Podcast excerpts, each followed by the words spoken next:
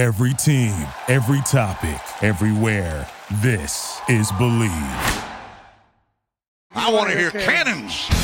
Downfield, pull up over the five, touchdown Tampa Bay. Mike Evans does it again. Fire the cannons, Bucs. It's first and goal. That's picked up. That's picked off. And who else? Rondé Barber. And the Tampa Bay Buccaneers may ride to the Super Bowl with that one. Third down, 18. Dropping Gannon, looking Gannon, looking Gannon. Those up in the head. Intercepted. Derrick, Derrick Brooks 30. Brooks to the 25. 20. Derrick Brooks all the way. There it is. The dagger's in. We're going to win the Super Bowl. And then the cannons go. Fire them. Keep on firing them. Keep on firing them. We are back live with another episode of the Cannon Fire podcast. I'm your host, as always, Rhett Matthew, joined alongside me, my good buddy and co host from Mr. Bucs Nation, James Hill, and a special guest. Been a long time since we have talked to this guy, but pleasure to have him back as we preview this week's matchup between the Tampa Bay Buccaneers and the Tennessee Titans. From ESPN Radio, our good friend Greg Larnerd joins us to talk all things Titans. Happy Friday, guys. Greg, how you doing, man? I'm great, dude. It's great to be back. I appreciate you guys having me back on the show. Love getting an opportunity to chop it up about the Titans, talk football, and especially talk to you guys. And it seems like we're having sort of similar seasons here. Yeah, the Titans obviously a lot of upside with a rookie quarterback. Will Levis has been doing a lot of the right things so far, so we'll dive into that. And the Tampa Bay Buccaneers, God, man, at this point, it's just going to feel good to win one. You know, four losses in a row after Todd Bowles said he doesn't want these to snowball. And since then, it's been a month straight of losing for the Pewter Pirates. So looking to turn that around this week as they are back at home taking on this Titans team. So let's get right into the injury report at the top of things. For Tampa Bay, five players have been listed as questionable, but nobody officially ruled out as of yet. That is Carlton Davis, Jamel Dean, Logan Hall, Calijah Kancey, and Trey Palmer. Now, I wanted to start this conversation talking about the cornerback room, the secondary for this Bucs team, who were called the worst secondary in the NFL this week by Hall of Famer Rondé Barber. So Carlton Davis obviously spoke to the media this week, took a lot of ownership of his play last week against CJ Stroud and the Texans. He took responsibility, which is obviously a mature move and something that we have not seen from a lot of these 3 and 5 Bucs teams in the past where you still have players stepping up and taking accountability. It's not always a trait on a bad football team like this one in 2023, but between Carlton Davis, Jamel Dean being questionable, I have to think at least one of both of those guys are going to give it a shot. James, but regardless, whoever's out there, this is going to have to be a bounce back week for the secondary. Yeah, I mean that's kind of been the the biggest conversation, right? Is you know how are the Tampa Bay Buccaneers going to respond after having a pretty bad loss, all things considered, against the Houston Texans? Um, you know, letting CJ Stroud pick them apart. CJ Stroud's a very good quarterback, but as we've talked about, um, you know, rookie quarterback, you give him 40 seconds and he goes down there and gets the game winning touchdown against your secondary, a secondary that you're paying a lot of money to. Um, and just didn't show up at the end of the day. The coaching staff has talked about it, the fan base has talked about it, the players have talked about it themselves. Um, yeah, it's it's going to have to be a bounce back game for this Tampa Bay Buccaneers secondary. Um, as you know, Greg was talking about here before we started the show. Um, they do have the benefit of Treylon Burks not playing in this upcoming game. He's still in the concussion protocol, I believe, right, Greg? Yep. Um, so that's going to be a, a, bit of an interesting situation for this secondary. Treylon Burks, um, you know, has missed a couple of games this year. Wasn't necessarily high up on in terms of targets for the overall team. That's obviously still DeAndre Hopkins, um, but still a young, promising wide receiver is going to be out for the the Titans in this matchup. So it gives a little bit of a benefit there to the Buccaneers secondary. But as you said, they're also dealing with injuries of their own, um, which is not coming at a great time for whenever you really do need them to bounce back.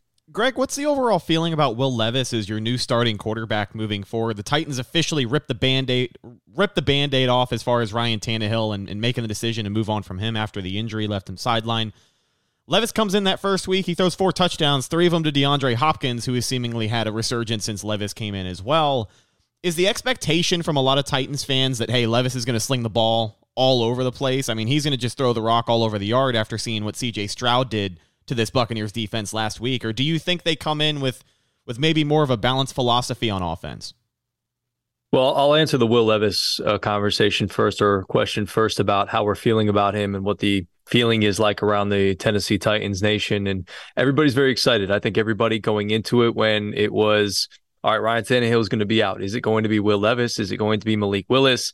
I think most people were leaning towards Will Levis um, in that regard because he was Ran Carthon's guy. He traded up to go get him, and everybody very skeptical in the draft, kind of immature, takes the mayo with the coffee. It's kind of weird, kind of interesting, and you don't really know what to make of this guy. It seemed like he has maybe like a little attitude problem, but honestly, since he's gotten an opportunity to start, and I know you had the four touchdowns, no interceptions that first game, only the third player to be able to do it. Now, we take that with a grain of salt because Fran Tarkenton, yes, he did it. He's obviously a Hall of Famer.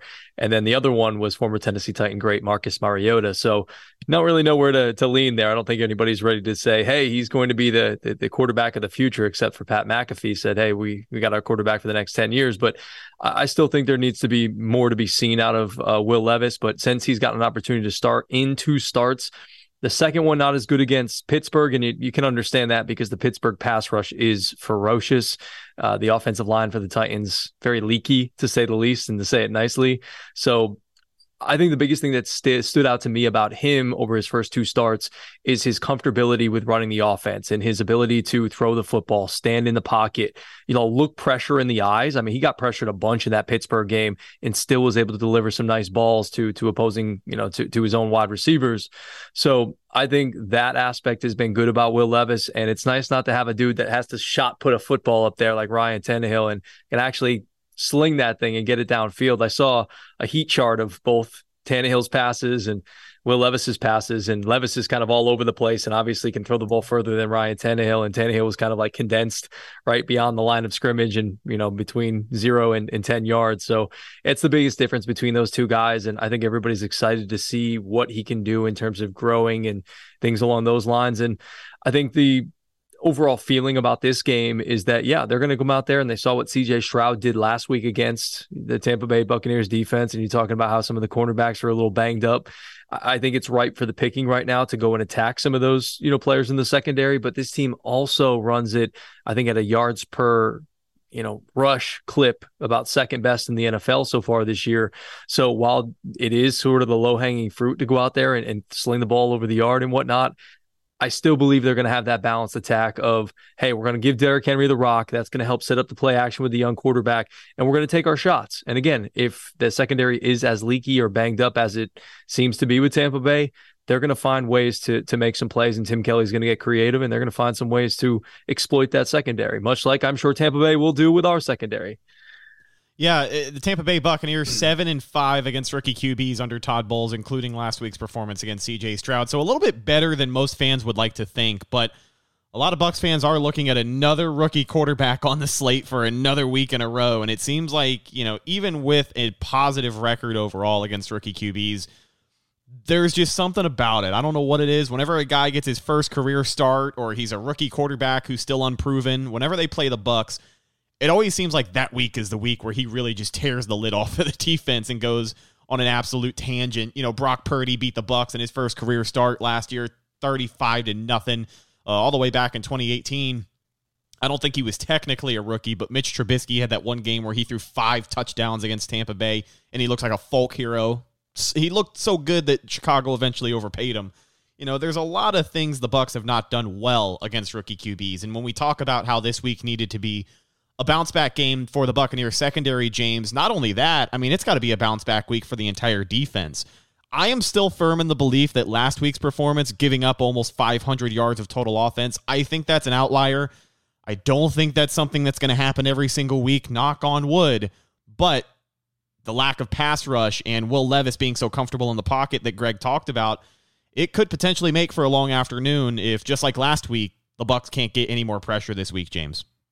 Yeah, I mean, a couple of things, right? Just regarding the Titans offense. Um, one thing to Greg's point is, you know, Will Levis obviously he had a fantastic game last week, and that is definitely worth talking about. And I know that that's going to be what a lot of people are focusing on. Is you know, he threw four touchdowns, no interceptions, great game against the Atlanta Falcons, and was able to come back and get that win. And and you know, that's going to be a main calling card. But the main identity of this Titans team is still the rushing offense, right?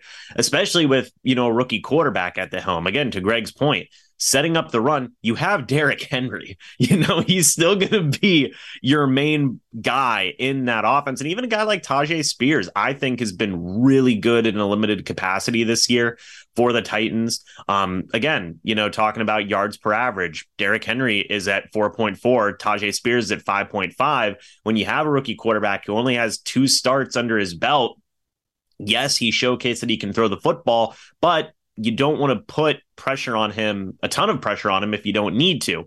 That's where your running game comes in, which is still a very efficient running game, all things considered. Whenever you do look at the overall statistics, that is going to be a big point there for that Titans offense, right? Um, and and it is just kind of an interesting, you know, I just wanted to get this point out. it's definitely like kind of a, a what could have been for the Tampa Bay Buccaneers as well, right? Regarding Will Levis, because a lot of people in the draft had suspected that maybe the Tampa Bay Buccaneers would have taken him in round number one. Um, Will Levis fell to the second round. Even then, you know, the bucs had opportunities to get Levis, didn't end up happening, right? Um, so this is definitely kind of a what could have been type of scenario for the bucs as well. But to your point, Rhett, talking about the defense, talking about going up against this this Titans offense, and and looking back at last week, I do agree um, that last week's game an outlier is one way to phrase it. Just having a bad game is another way to phrase it. Um, we've seen this defense keep the Bucs in games multiple times this year. Um, and I think that going forward, this is still a defense that can help keep the Bucs in games moving forward. Right? I would like. Um, I would like to think so as well. Sorry, I didn't mean to interrupt you there. I just wanted no, no. to reference, you know, we, we talk about the Titans especially being a good running football team. And Derrick Henry, you mentioned his stats 137 carries, 601 yards. So no signs of slowing down from big number 22, even though he was, you know, potentially a trade candidate for the Titans earlier this season.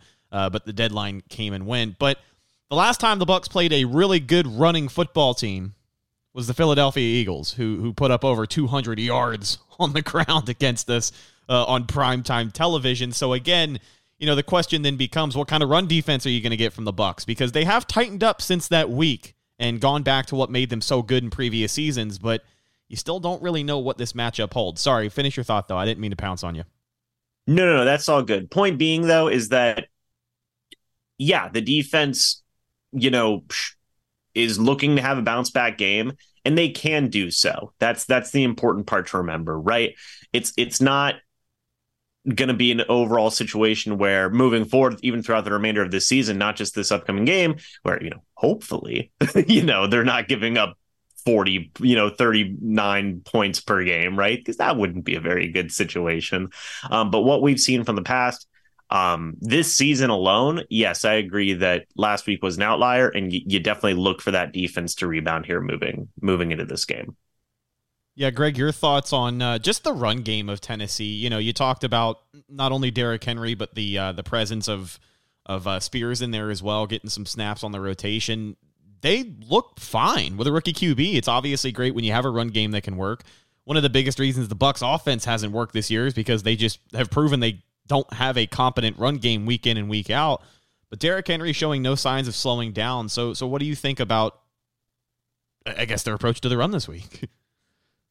Well, as I mentioned earlier, I, I do think yeah, they're they're Tennessee sees what we're talking about in terms of the Buccaneers secondary and, and a potential spot to be able to take advantage of it. But like you guys were talking about, like James mentioned it, that they still have Derrick Henry. And while I personally believe they probably should have traded him away to get some assets to build for the future because you're not going to win this year with him, you can lose without him as well and let Tyjae Spears go. But they kept him. And Will Levis earlier this week talked about how important Derrick Henry and DeAndre Hopkins are to his growth and his development. And that's only the reason, that's one of the re- only reasons why I'm glad that they kept them because that gives Will Levis a better chance to grow and develop with good players around him. So you lean on Derrick Henry, obviously. Tyjae Spears has been a nice compliment. Uh, dude with no ACLs is fine. Like he still is able to, to maneuver around. And if you don't have an ACL, you can't tear it. So I guess that's a good thing for Tyjae Spears. And, uh, you know, he's been very shifty and, again, just a good compliment. And I think they've given him a little bit more run than I would have anticipated. But still, Derrick Henry doesn't have as much tread on the tire. And I think this is helping keep him fresh a little bit to allow a guy like Tyjae Spears to mix in. And honestly, with a you know fantasy team that I have that's a little bit banged up and and bye weeks are killing me right now, I'm gonna have to play Tyjae Spears. So I hope that he gets some run against this Bucs defense. I'm I know that uh, the Bucs don't have a great rushing offense, and the Titans' rushing defense hasn't been very good. I'm sure we'll get into that a little bit later. But no, Derrick Henry is still Derrick Henry, and Tyjae Spears has been a nice compliment. Taking a look at the Titans' offense and, and visualizing some matchups for the Bucs, I, I think one of the biggest key matchups this week well, the, one of the biggest key matchups every single week is going to be at the trenches. But this week, I think for the Titans, that offensive line is going to make or break whatever they try to do on offense. You talked about how they have a notorious reputation for being uh, leaky at times, which which is never great for an NFL offensive line. But we've also talked about the pass rush struggles for the Tampa Bay Buccaneers, especially trying to bring four down linemen something's got to give this week. Uh, Calijah Kancey popped up on the injury report as questionable. Logan Hall did return to practice this week, but aside from Calijah Kancey and Vita Vea, you know, the Bucs really don't have a strong presence in that interior defensive line. And we have some edge rushers that are clearly underperforming as well. I bring up the D tackles first and foremost because Vita Vea leads the team in sacks. I think Calijah Kancey, even though he's only played a handful of games, is like top four, top three in pressures up until this point. Uh, so those guys doing a better job of getting pressure than the edge rushers they have, but something's got to give. I, I like I said earlier, I think if the pass rush looks a lot like it did last week, and we don't see any creativity from Todd Bowles on how to attack the QB, who is another rookie quarterback, who, to be fair, has not looked nearly as poised or comfortable as CJ Stroud has. If nothing changes and Will Levis goes out there and throws for over 350 yards on the Bucs, ah, oh, man, it's not going to be a fun conversation next week on this podcast. But I, I do think that is going to be uh, the million dollar question on Sunday is is what gives way first, that Titans offensive line or that Buccaneers pass rush. James, what do you think about the Buccaneers defense coming into this one? Yeah, I mean, you you kind of said it best. That's been a pretty big conversation for the Bucs defense. Has been yes, Todd Bowles loves to blitz, right? He he is still very much up there in terms of blitzing frequency um, on the year defensively. But you've got to get pressure whenever you can't blitz or whenever you you don't blitz. And right now, as it stands, the Bucs haven't been able to do that this year. Shaq Barrett has had some good moments here and there, but overall, he's had a bit of a down year. Joe Tryon-Shoyinka I think has struggled mightily this year. Yes, bringing back Calijah Kancey is a very big help, or him returning from injury, I guess I should say. Yes, having Vita Vea there helps as well. But you need to start seeing more from specifically your outside linebackers and and maybe even your your couple of your defensive ends as well. Right now, I I would say that your your best pass rushers are Vita Vea and Calijah Kancey. when if and Devin White. I mean, God forbid you throw Devin White at the quarterback a couple of extra times this week. He got his first sack of the season. A guy who averages over five a year from the linebacker spot got his first sack of the season last week against Houston. And that's simply because you mentioned Todd Bowles loves to blitz. He does, but he's dialed it back quite a bit this year. And I think we have seen uh, in some of these ugly losses, you know, where that just leaves this defense looking vulnerable, especially last week. Yeah, and, and, point being is that you know the the outside guys, the rotational guys, Anthony Nelson, Yaya Diaby, you know they've got to play better. Greg, you know, had talked about the um, Titans offensive line being a little bit leaky. I believe Nicholas Petit uh, Frere is is out this week. Greg, is that correct? He he and uh, Daniel Brunskill are both out. Right. So the Titans are now even more vulnerable at the offensive line. Um, I don't care who it is at quarterback, right? Um, it's always going to help whenever you get pressure on the quarterback, right? Um, whenever we do see situations where even rookie quarterbacks can come in and really pick apart a defenses whenever they have time to throw the football, right? You give any NFL caliber quarterback time to throw the football, he's going to find the guy who's open, right? So it, a big key for the Bucs defensively this week is can you get pressure um, without blitzing, right? Force a force a quarterback to make mistakes. In the case of Will Levis, a guy who hasn't had a lot of experience so far up to this point, to Greg's point, he did do good whenever he was getting pressured, but still forcing a quarterback to make mistakes, getting pressure is always going to help out your defense, and that's going to be a, a very big point for this Bucs defense in this game, I think. Before we talk about the other side of the football, Greg, do you have any players this week on the Titans offense that you think could surprise some people. Like I, I, know that you look at this depth chart and we talked about the injuries before.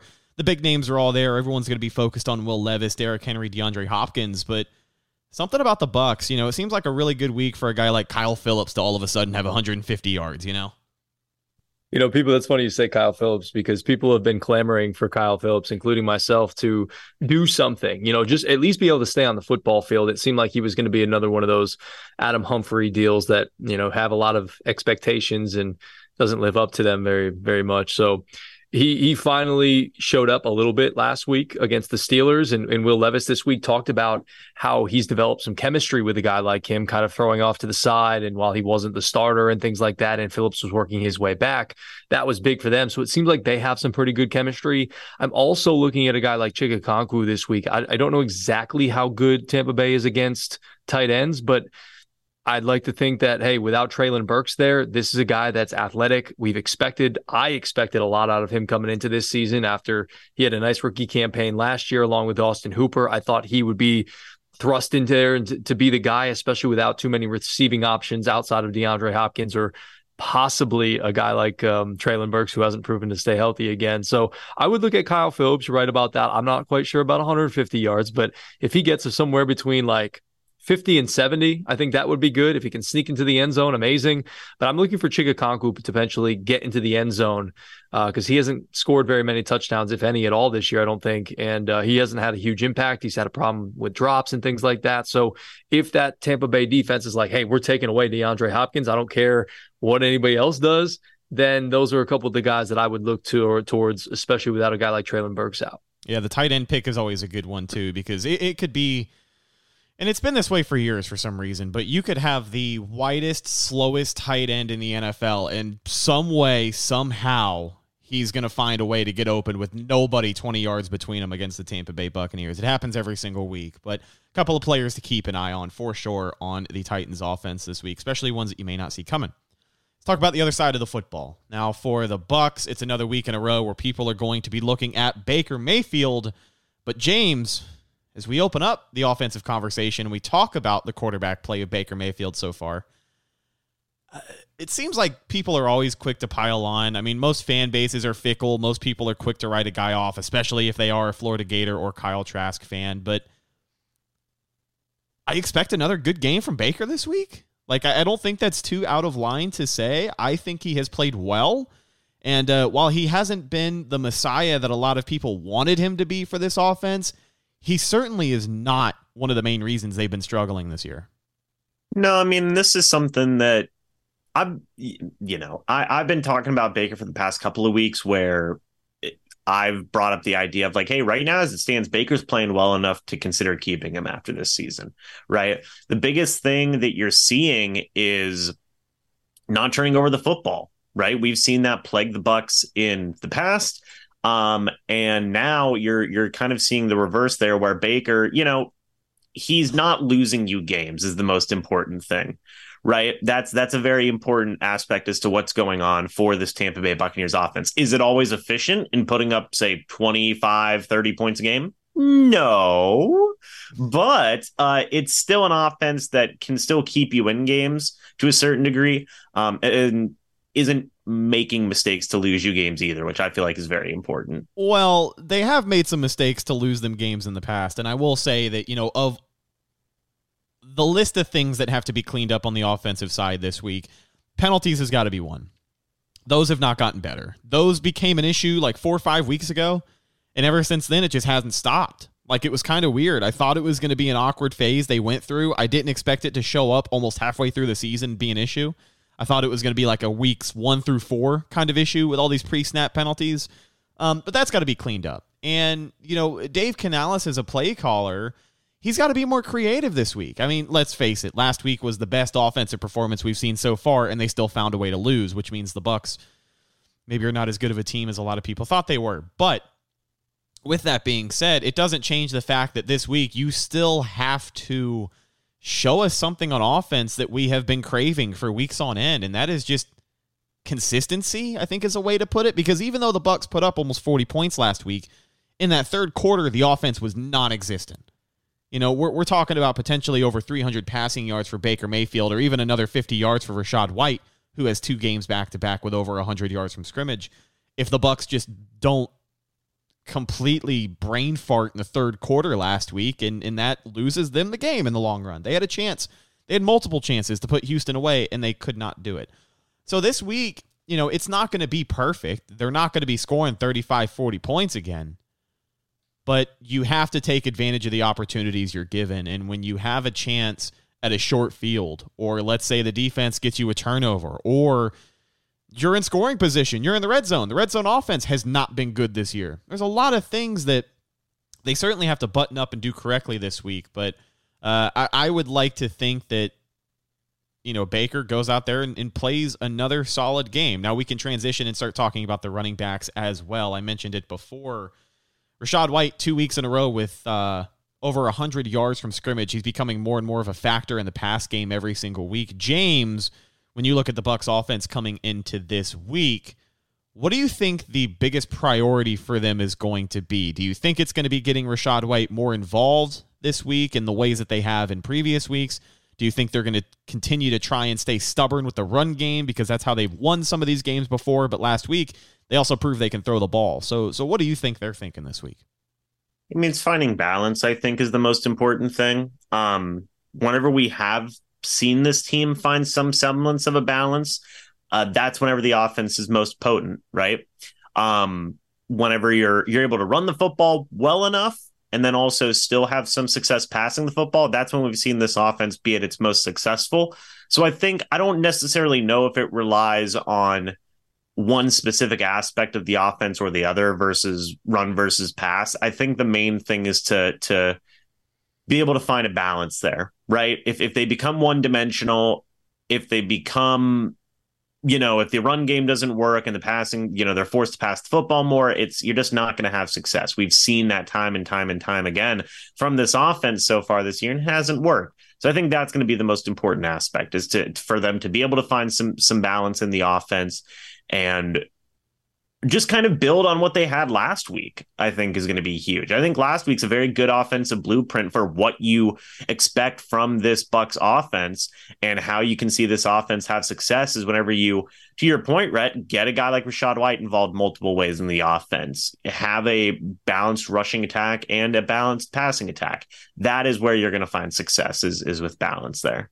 Greg, this is where I wanted to toss it over to you as we get into the battle of the trenches once again. This Buccaneers offensive line, you know, it, it's uh, not quite the turnstile it has been in previous seasons, which is good. Tristan Wirfs making the jump over to left tackle. Aaron Stinnie, the big news this week is that Aaron Stinnie, who is filling in at left guard for the injured Matt Feiler, seemingly has that job until he doesn't. Uh, seems like regardless of Feiler's injury status, he is doubtful this week, but next week he should be back with the team.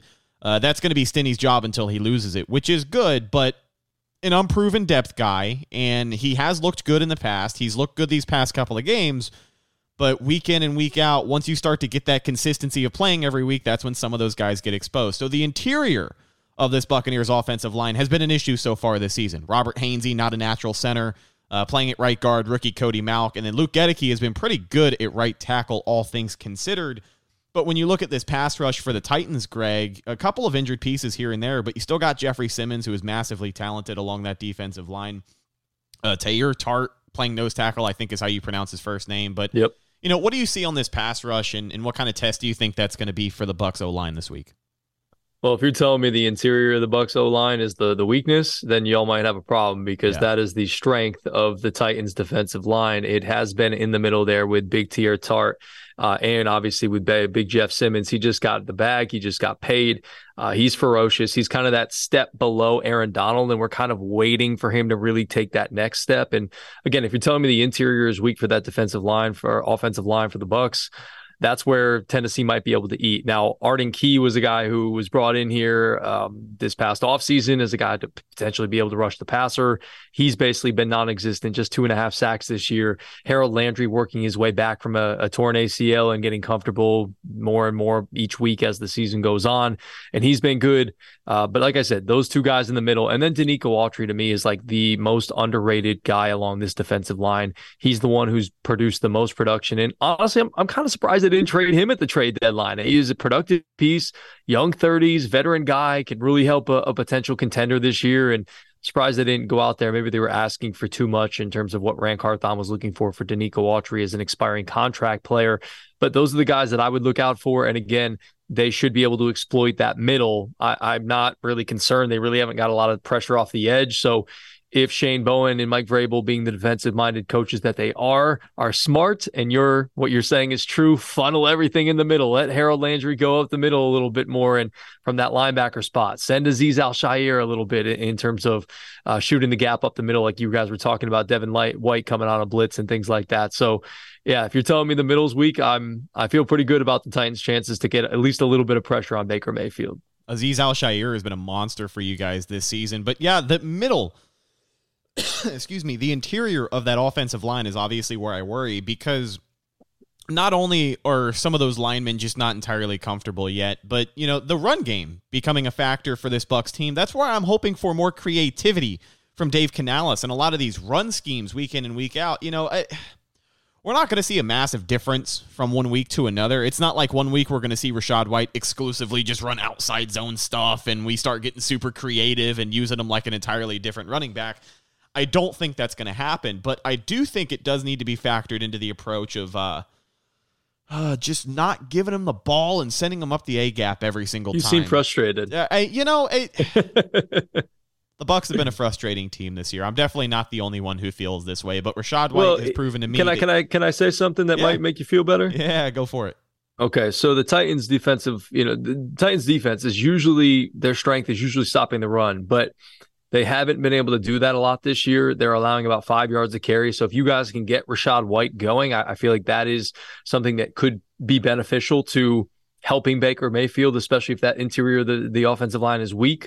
Get the running game going, get the defense on their heels a little bit more, not allow those linebackers to fly down as much, or look, the Titans don't blitz a lot as well. They don't have a high blitz percentage in terms of their defense. So if you're able to get Rachaad White going and you have to sort of stop the run, stop the run, send people to stop the run, then Baker Mayfield might be able to uh, get a little bit more comfortable. And again, I'm sure we'll get there, but the secondary a little bit weak, going to be missing the former. Uh, Buccaneer great and Sean Murphy Bunting this week. He's been ruled out. So, um, yeah, the, the secondary is a bit of an issue. So, if you guys can run the football, that might be the recipe for success as well. My prediction is that if the Bucs get Rachaad White going this week, it's going to be a lot like it has these last couple of weeks where it just it happens in the pass game. And that's not a knock against rachaad White as a runner. It's just a knock on how the bucs continually try to use him and the rest of the running backs in these running in this running back room as well. You know, rachaad White he's just not that three down back that they touted him to be. I, I still think he has tremendous upside, and especially catching the ball. I'm glad that we finally started using this guy the way that they promised they were going to, but he just can't do it. You give him 20 carries a game. I don't know. I don't know if he gets 100 yards. I, I really don't. But just like you said, a positive light for some Buccaneers fans looking for this run game to get going this week, as the Titans just have not been great. But that's why I'm begging for the creativity, just like we said from Dave Canales and the rest of this offense as they get ready to play this game. You talked about the absence as well of Sean Murphy Bunting. We'll trade you one Bucs legend for another. Don't forget, you guys got Nick Folk as well, who seemingly has been the best kicker in football since he left Tampa Bay all those years ago in what 2018. Um, after losing us that game against the Patriots on Thursday Night Football, I'll never forgive him for that. But yeah, there's going to be a lot of reunions in Tampa Bay this week. It's unfortunate that Sean Murphy Bunting was listed as out. Uh, but that'll be interesting to see. James, when you look at this Buccaneers offense this week and and really what they're going to try and dial in on, do you think, kind of like Greg said, do you think this is finally the week where we see the door open for this run game, or do you think it's going to be more of the same, where we work Rachaad White into the short passing game and Baker just has another high percentage day throwing the football? Um, you know, it's going to depend. I mean, like to to Greg's point, uh, Teair Tart, the, the, interior defensive line, Jeffrey Simmons is so good. Um, like they have a very good interior defensive line, right? The Tampa Bay Buccaneers like to run inside. Uh, and while we have seen an improvement of that with Aaron Stinnie in at guard versus Matt Feiler, um, something that we've kind of brought up and talked about being one of those big changes that the team may be doing, you know, moving forward throughout the remainder of this season. Um, it, it's going to depend on the creativity of Dave Canales and, and how he's going to be able to attack what is admittedly a pretty big strength of the Titans. You know, you're going to have to get creative there. You're going to have to attack it in different types of ways. So I think it does depend on on how Rachaad White's going to be used. Um, is where you're going to see uh, a different type of you know, usage, different type of success there is all going to depend on play calling and, and how rachaad White is used in those situations. 100%. All right. I want to wrap this thing up. I wanted to get into score predictions. I think Greg is so excited to give his score prediction. He got up and left. He'll be back. Um, I, I really don't know how I feel about this game. This is this is one of the games so far this season where I just I have the least amount of expectations, if that makes sense. Like I, I really don't know what kind of team we're gonna see on Sunday because you know the Bucs in 2022 were a bad team, but it still felt like week in and week out you didn't entirely know what you were gonna get with the Bucs being losers of their last 4 games, sitting at 3 and 5 after a 3 and 1 start, as the weeks go by, I'm losing hope that they're going to show me something different week in and week out. You know, last week they showed us something different with the amount of points that they put up on the offense. But just like any bad team in the NFL, they found a way to lose that game. So in perfect Bucs timing, the week that the offense takes a step forward, the defense, who has carried us all year, takes two steps backwards. So I really don't know what kind of team you're going to get. Plus, the Bucs prove that they are a much better team on the road than they are at home this year. So that could be an advantage for Tennessee. You know, a, a lot of those fans travel well. I know there's a lot of Tennessee mm. transplants down here in Florida as well. We're so, 0 5 on the road this year. so something's got to give. Yeah yeah, there's a lot of things in this game that just seem like a tipping point. And for the Bucs, uh, I am not 100% sold that this is the week that everything gets figured out. But I don't know. I couldn't tell you the last time I was this negative headed into a game. I feel like a Debbie Downer, and I almost feel bad about it because here on the podcast, I am referred to as the eternal optimist. But like, damn, I really need the Bucs to show me something this week. So we're getting into some score predictions as we wrap this thing up. I do think the Bucs lose. I think they drop their fifth game in a row to go to 3 and 6, which is awful because the week after that you don't have a very favorable matchup. So staring down the barrel of 3 and 7. Um I want to say it's a lower scoring game. I, I have stuck with this score line a lot throughout the season. I think it's my go-to, but I, I will do it again. I think the Titans come out on top off of a Nick Folk field goal, 24 to 21. James, your final score prediction.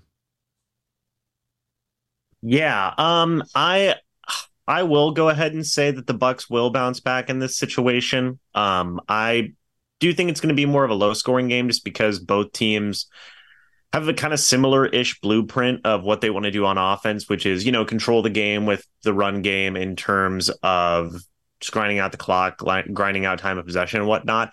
Uh, I'm going to say Bucs win 21 to 16 um, in a in a kind of a low scoring affair. Um, it's kind of a, a gritty kind of game, so to speak, is what I would say. Yeah, it's going to be gritty. It's going to be more than frustrating. And uh, hopefully, discipline doesn't become an issue because that already adds to the level of frustration that this team shows me week in and week out. Uh, Greg, what are you thinking for this game? well, I like where you guys are going in terms of the lower scoring. Vegas has this over under at 39 and a half. And I always like to look at those. Tampa Bay favored by a point at home. And as you guys alluded to, Tampa Bay has not been good at the pirate ship this year. And Tennessee has not been good away from Nissan Stadium. So something's got to give. I am going to go with Tennessee in this one. I do think this one hits the over. I'm going to go Tennessee 27, Tampa Bay 24. All right. I like that one. I mean, I don't. No, like you don't. One, I was going to say you don't like that one. Yeah, you want Tampa Bay to win this game. No, I don't like that one. I do want the Bucs to win. It, man, people are going to listen to this and think I've already jumped ship. That is not the case. I'm just. Hey, know, I've it, done my job. There's only so much I can take. You know, I mean, we've done a lot of losing in the past. Don't get me wrong. The last time we talked to Greg, we were a week away from playing in the Super Bowl, so things were much different. Um, but before that, you know, we did four seasons of of coverage on a bad football team, and here we are. So it's definitely not uncharted territory, but you know, if the Bucs were three and five and they didn't lose four in a row, it would be easier to swallow. But you know, it, it you just want to win one. You just want to win one. It's been over a month, close to a month and a half since I have seen the Bucs win a football game. So I just need it. I, I, I need it. My soul needs it. My mentals need it. My chickens, you know, as Marshawn Lynch would put it, I got to get all my stuff together. And uh, hopefully a Buccaneers victory this Sunday will go a long way. But until me, until they show me otherwise, I just I can't pick them this week. So hopefully they can prove me wrong. Still polling for them, obviously, every single week. And uh, we will be here, win, lose, or draw live, youtube.com forward slash Cannon Fire podcast after the game on Sunday. But, ladies and gentlemen, I believe that's just about going to do it for this week's game preview episode of the Cannon Fire podcast. Big shout out to our friend Greg Larnerd from ESPN Radio for uh, jumping on here with us and taking the time to help break this thing down. Greg, where can the people find you and your content? Sure. Yeah. I Appreciate you guys having me. And uh, I, I, don't want to hear it, Rep, because y'all have won a Super Bowl a lot more recently than Tennessee has. Oh, yeah. Tennessee has not won a Super Bowl. They've only been to one. So y'all have had much more success than we have had ever in our, our franchise history. But, anyways, so uh, yeah, people can find me over on the Word with G on ESPN Chattanooga 95.3. That's the ESPN Chattanooga mobile app, ESPNChattanooga.com. Uh, and find us all over social media at ESPN Chattanooga. Or if you want to find me, it's simple. It's at Greg Larnerd. That's TikTok, that's Twitter, that's Instagram, all that good stuff. I really appreciate you guys having me. It's always good to see y'all's faces and chop it up with you guys and talk about this matchup. And I'm here anytime y'all want to talk Titans, or I can also talk Falcons too, because we cover the Falcons uh, as well. But uh, always happy to talk Titans with you guys and, and enjoy jumping on the podcast when we get the opportunity. Heck yeah. Great talking to you again, Greg.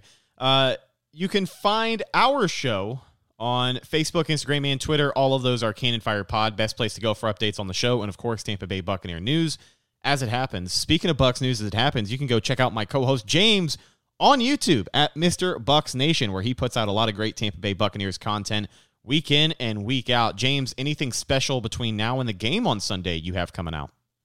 Uh, got the preview coming out. Obviously, I've got the game day reaction live stream coming out as well um, that's pretty much it. And then on Monday, I'll be having something with Bleacher Report talking about all the news regarding around the Tampa Bay Buccaneers after the game. So, will you be here on Sunday?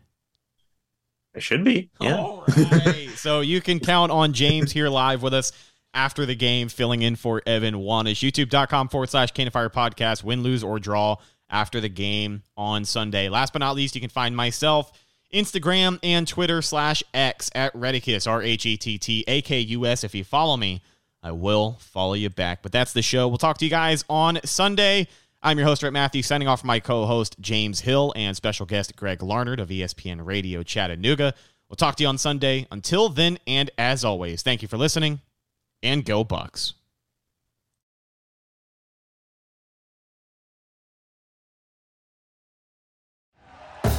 Thank you for listening to Bleav. You can show support to your host by subscribing to the show and giving us a five star rating on your preferred platform. Check us out at Bleav.com and search for B L E A V on YouTube.